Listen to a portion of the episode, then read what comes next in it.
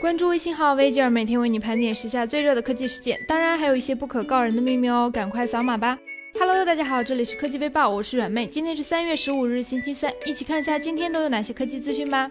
还有两周左右的时间，三星 Galaxy S 八就要和我们正式见面了。处理器上会有骁龙八三五以及 Exynos 八八九五两个版本，而国行版将搭载骁龙八三五处理器。业内人士爆料称，三星国行 S 八将配备六 GB 内存，而国际版只会配备四 GB 内存。事实上，在 Note 七时代产品认证时就曾出现过国行六 GB 版本，但因为爆炸事件，Note 七全球召回六 GB 国行版也就没有机会问世了。如果不出意外的话，想必 S 八的六 GB 版应该会来吧。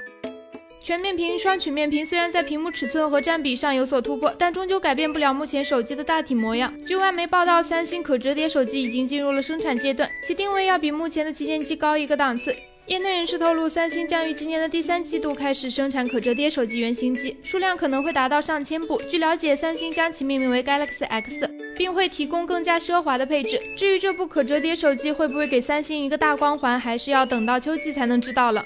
接下来这条资讯，我想龙二会比我更专业吧，毕竟老司机。那么有请喽。好的，那我可谢谢软妹了。那下面这条新闻，未成年的小伙伴先回避一下。OK，说正题，美国知名成人玩具厂商 Flashlight 曾展出一款让人羞羞的新产品 Flashlight Lunch。这家伙在最近如火如荼的数码互动音乐大展西南偏南上，再次引来了众多媒体的注意。它采用了分离式设计，安装后用户可以通过触控按钮来调节速度和强度，还可以通过蓝牙将其与笔记本智能手机相连，然后通过配套的软件选择自己喜欢的和谐内容同步使用。不愧是飞机中的超级杯啊，想得太周到了。据了解，Flashlight Launch 最高可达每分钟一百八十次，足以满足不同肤色人群的不同需求。该产品定价一百九十九美元，约合人民币一千三百七十六。元。至于划不划算，我想屏幕面前的你心里一定是有数的。OK，话筒还给软妹。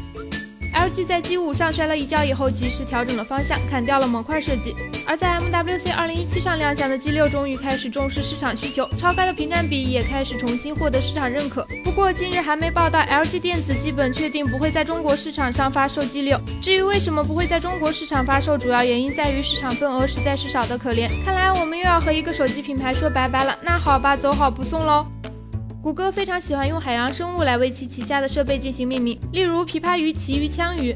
根据目前最新消息，第二代 Pixel 将使用北美狗鱼和玻璃梭鲈的代号，拥有一大一小两个尺寸。配置方面，Pixel 二将继续走高端路线，配备最新的技术和硬件。看来谷歌并不打算推出一款廉价的 Pixel 机型，小伙伴们有放血的打算吗？好了，以上就是今天科技背包的全部内容了。更多有趣的科技资讯，欢迎大家访问我们的官方网站 v j 点 com。当然，也别忘了关注我们的微信号 vega 获取最新推送。科技资讯，尾界播报。我们下期再见喽！